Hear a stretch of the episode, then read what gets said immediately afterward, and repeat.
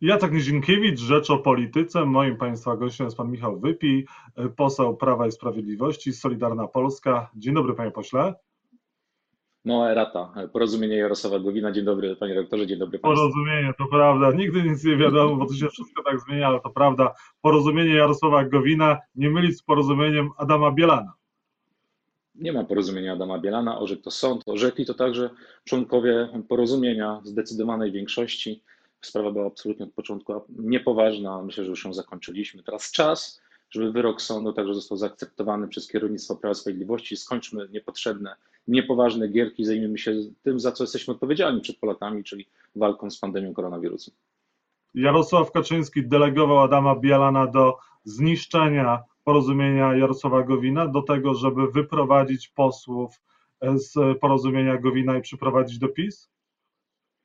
Znaczy, trudno mi w to uwierzyć, bo Jarosław Kaczyński w polityce funkcjonuje bardzo długo, jest, jest liderem Zjednoczonej Prawicy i człowiekiem poważnym i pragmatycznym, przynajmniej w mojej ocenie.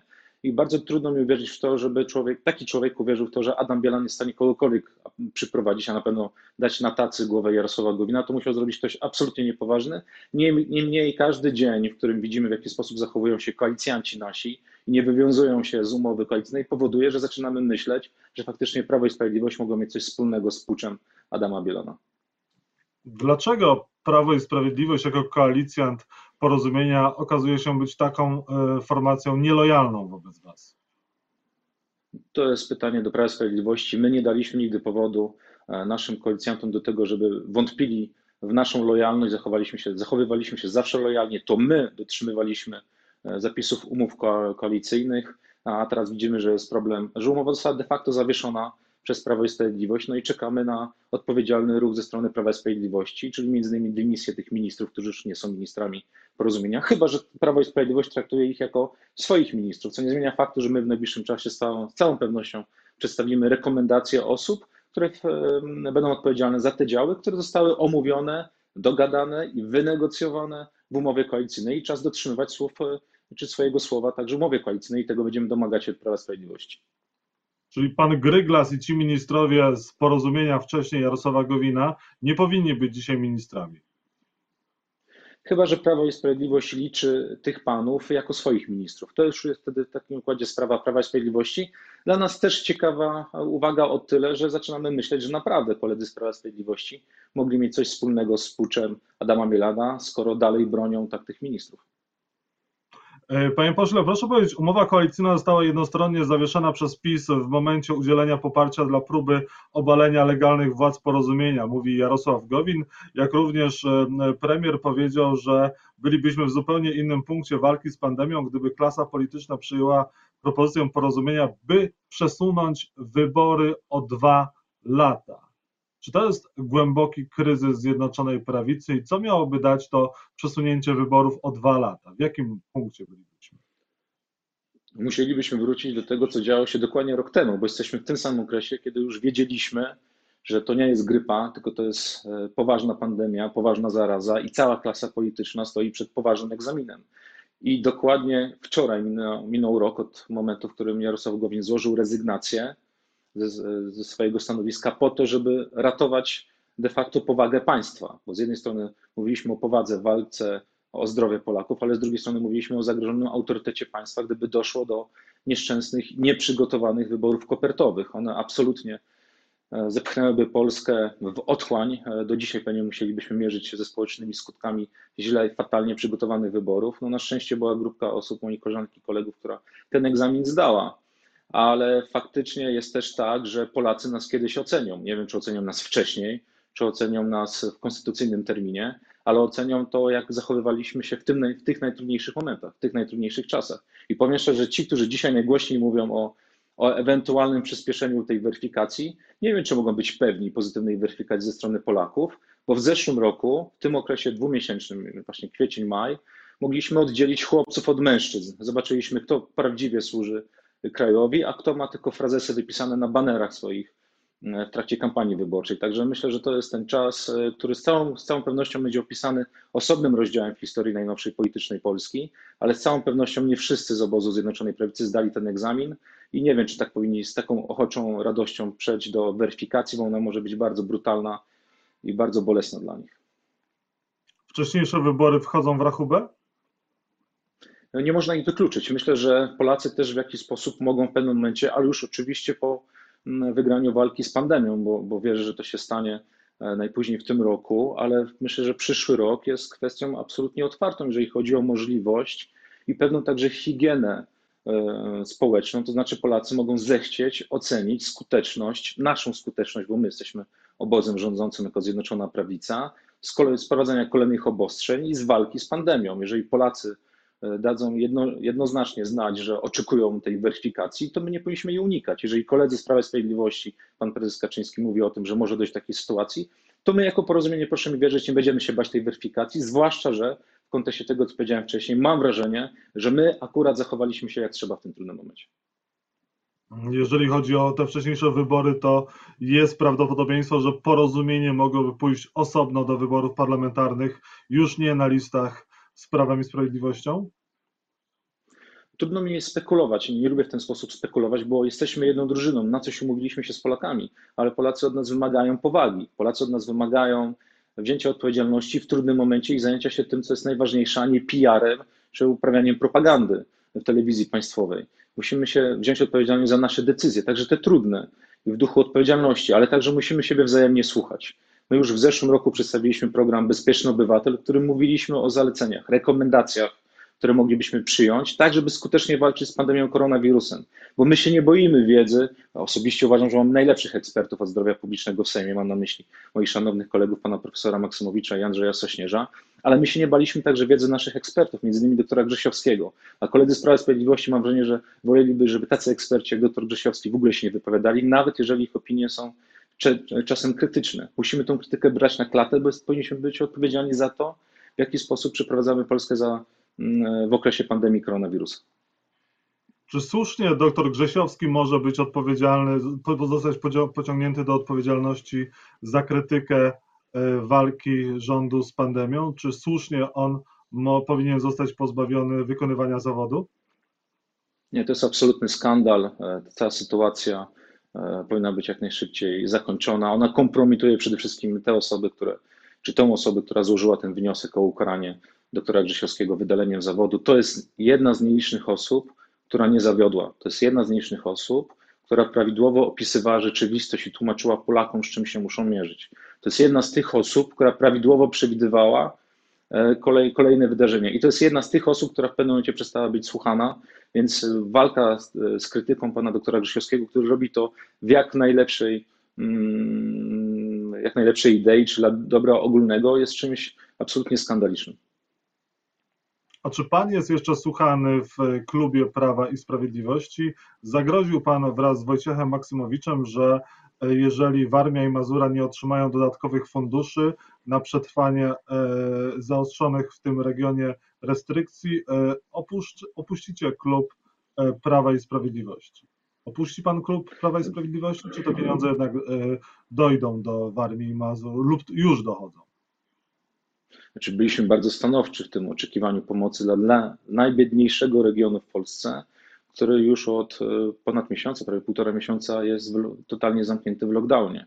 Ale też nigdy publicznie nie stawialiśmy e, sprawy w ten sposób, że chcieliśmy szantażować kogokolwiek. Byliśmy zdecydowanie stanowczy i faktycznie powiedziałem, że jako wiceprzewodniczący Klubu Prawa i Sprawiedliwości w Sejmie nie wyobrażam sobie, że akurat nasza formacja polityczna nie wesprze najbiedniejszego regionu, bo de facto czym byśmy się różnili od Platformy, która dzieliła Polskę na Polskę A i Polskę B. Skoro taką pomoc otrzymały bogate gminy górskie, to dokładnie tak, takiego samego wsparcia oczekiwałem, mm, że będzie udzielone Warmii Mazurom. I mogę to powiedzieć jeszcze raz. Dla mnie dobro mieszkańców Warmii Mazur, a jestem wybrany e, głosami mieszkańców Warmii Mazur, jest ważniejsze od mojej funkcji w klubie parlamentarnym, to jest jasne. Mhm. E, panie pośle, co z e, umową koalicyjną między Prawem a Sprawiedliwością, Solidarną Polską i e, Porozumieniem? Kiedy my poznamy jej zapisy, a może jest potrzebna nowa umowa? Też oczywiście pewnych umów dżentelmeni nie publikują, to jest jasne. Musimy się zachowywać po dżentelmeńsku. Ja też trochę o tym mówię. Ja mówię o higienie, ja mówię o wysokich standardach a to, co powinno być jasne, to kwestia programowa. Na pewne rzeczy się umawialiśmy, ale też pewne rzeczy są objęte nowymi negocjacjami. Mam na myśli oczywiście nowy ład. On może być ogromną szansą dla Polski I to jest jedna z tych rzeczy, na której powinna skupić się koalicja Zjednoczonej Prawicy. Czymś absolutnie nie do, nie do przyjęcia jest to, że jeden z koalicjantów może być zainteresowany tym, żeby ingerować we wewnętrzne procesy czy wewnętrzne sprawy drugiego koalicjanta, zamiast zająć się tym, za co jest odpowiedzialny.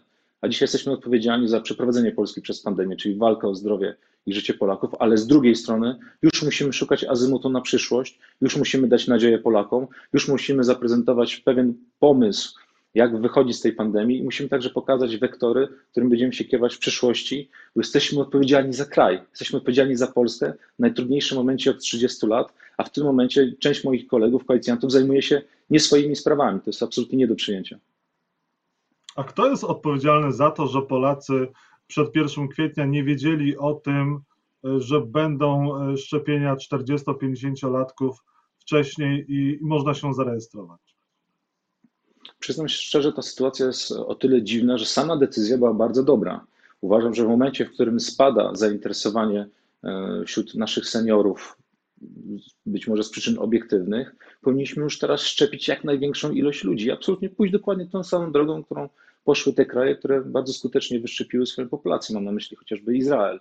Więc sama decyzja była bardzo dobra. Był problem z komunikacją, a ja osobiście żałuję, że minister Dworczyk wycofał się z tej decyzji. To jest jedna z nielicznych osób, która nie zawiodła, i, a ta decyzja była decyzją dobrą. Wycofanie się z niej jest z kolei korektą bardzo złą i osobiście żałuję tej, tej, tej zmiany.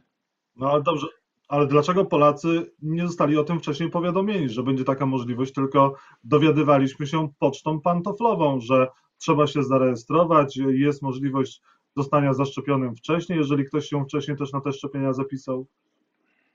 Przyznam się szczerze, nie rozumiem, nie potrafię odpowiedzieć na to pytanie. Ja sam e, wyczytałem to, mówiąc zupełnie wprost, social mediów, byłem zaskoczony, bo komunikacja jest kluczem. Jeżeli mamy przywrócić powszechne poczucie bezpieczeństwa, to też musimy być transparentni. A w tym momencie zabrakło transparentności w komunikacji ze społeczeństwem. Mi się to bardzo nie podoba i to jest rzecz, którą należy naprawić. Ja sobie zdaję sprawę, że przy tak dużej operacji logistycznej, to jest ogromna operacja logistyczna, mogą pojawić się pewne błędy. My i tak jako Polska, naprawdę, jeżeli chodzi o sprawę szczepień, radzimy sobie całkiem nieźle, ale jesteśmy w stanie przyspieszyć. Z tego wynika, że jesteśmy w stanie przyspieszyć, to zróbmy to, ale też zróbmy to zupełnie otwarcie, komunikując się w sposób uczciwy i jasny ze społeczeństwem. Tutaj komunikacji niestety zabrakło. Mistrzem komunikacji w rządzie Zjednoczonej Prawicy jest minister Przemysław Czarnek. Minister Czarnek zakomunikował, że Narodowy Program Kopernikański to nowa instytucja, która mogłaby zastąpić Polską Akademię Nauk. Czy porozumienie tej inicjatywie przyklaśnie i warto zmienić Polską Akademię Nauk w inny nowy twór? Znaczy, przyznam się szczerze, nie znam tego projektu. Słyszałem o pewnej idei dosłownie wczoraj a taka zmiana czy taka reforma jest zbyt poważnym projektem, żeby ją rozstrzygnąć e, w ciągu 15-minutowej e, rozmowy. Zdaję sobie sprawę, pamiętam doskonale z okresu mojej pracy w Ministerstwie Nauki, że Pan wymaga pewnej zmiany i reformy. Tylko też pragnę zauważyć, że dzisiaj Polska Akademia Nauk podlega bezpośrednio panu premierowi. Także to nie jest tak, że to podlega minister, ministrowi nauki. Także myślę, że tu kilka kwestii jest absolutnie do wyjaśnienia i to, co najważniejsze, nam świat naukowo mimo wszystko jeszcze ucieka i musimy wykorzystać wszelkie narzędzia, także plany odbudowy, bo tutaj wiem, że z gro tych pieniędzy miało być skierowane właśnie z tego wsparcia, które ma przekazać Unia Europejska na to, żeby podnieść poziom polskiej nauki. To porozumienie na pewno przyklaśnie. Czy sposobem na podniesienie poziomu polskiej nauki jest likwidacja panu i zastąpienie jej czymś innym? No tu możemy dyskutować, no ale tak jak mówię, mam wrażenie, że ta dyskusja dopiero się zaczyna. Na z całą pewnością weźmiemy w niej jako porozumienie udział, E, jesteśmy bardzo zdeterminowani, żeby pilnować tych osiągnięć, które były dobre, jeżeli chodzi o nasz okres odpowiadania za zmiany w, polskiej nauce. Być może czas zrobić krok naprzód. E, nie, nie, pewnie tak, ale czy to akurat w ten sposób? No, rozumiem, że ta dyskusja dopiero się zaczyna. Porozumienie jest w dalszym ciągu przeciwko podatkowi od reklam, który chce wprowadzić Prawo i Sprawiedliwość? Oczywiście, nic w tej kwestii się nie zmienia. A jeżeli chodzi o porozumienie, porozumienia z Pawłem Kukizem i Kukiz 15, to to jest porozumienie między wami, czy między e, Zjednoczoną Prawicą i Kukiz 15, czy też PiSem a Kukiz 15? E, tu mówimy, tak, tak, mi się przynajmniej wydaje, o porozumieniu, e, które chcemy zawrzeć ze środowiskiem Pawła Kukiza, typowo programowym. Koledzy prezentują część swoich postulatów, My też będziemy zabiegać o poparcie z ich strony dla naszych postulatów. Szczegóły oczywiście ujawnią liderzy, więc trzymajmy się też pewnej dżentelmeńskiej umowy i zasady, że to jednak liderzy przedstawią szczegóły, ale myślę, że one są atrakcyjne dla tych, którzy myślą w kategoriach propaństwowych, kategoriach republikańskich, kategoriach odpowiedzialności za państwo i naprawdę pozytywnej sanacji naszego państwa. To będą bardzo dobre propozycje. Ja osobiście się cieszę, bo uważam, że drużyna Zjednoczonej Prawicy może być większa, może być szersza, no tylko musi się skupić na tym, co najważniejsze. Kukiz 15 byłby mile widziany na pokładzie Zjednoczonej Prawicy?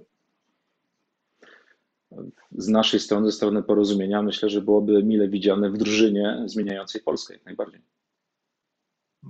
I na koniec, czy Marcin Warchoł zmieni Rzeszów? E, o tym zdecydują mieszkańcy Rzeszowa. Akurat pana ministra Marcina Warchoła znam tyle, że jesteśmy sąsiadami z ław, z ław sejmowych i wiem, że to jest bardzo ambitny polityk. Obserwowałem jego e, kampanię parlamentarną, podobnie zresztą jak ja startował z ostatniego miejsca i z ostatniego miejsca zrobił mandat swoją ciężką pracą. Więc ja wiem, że to jest osoba, która będzie ciężko pracować. No i myślę, że dzisiaj jest faworytem e, tych wyborów w Rzeszowie. Ja trzymam mocno kciuki z naszego Waldemara Kotule, ale wierzę, że razem mogą zrobić coś naprawdę wielkiego. Tak czy inaczej, kwestia wyborów przyszłego prezydenta Rzeszowa e, odbędzie się między kandydatami Zjednoczonej Prawicy, to jest pewne.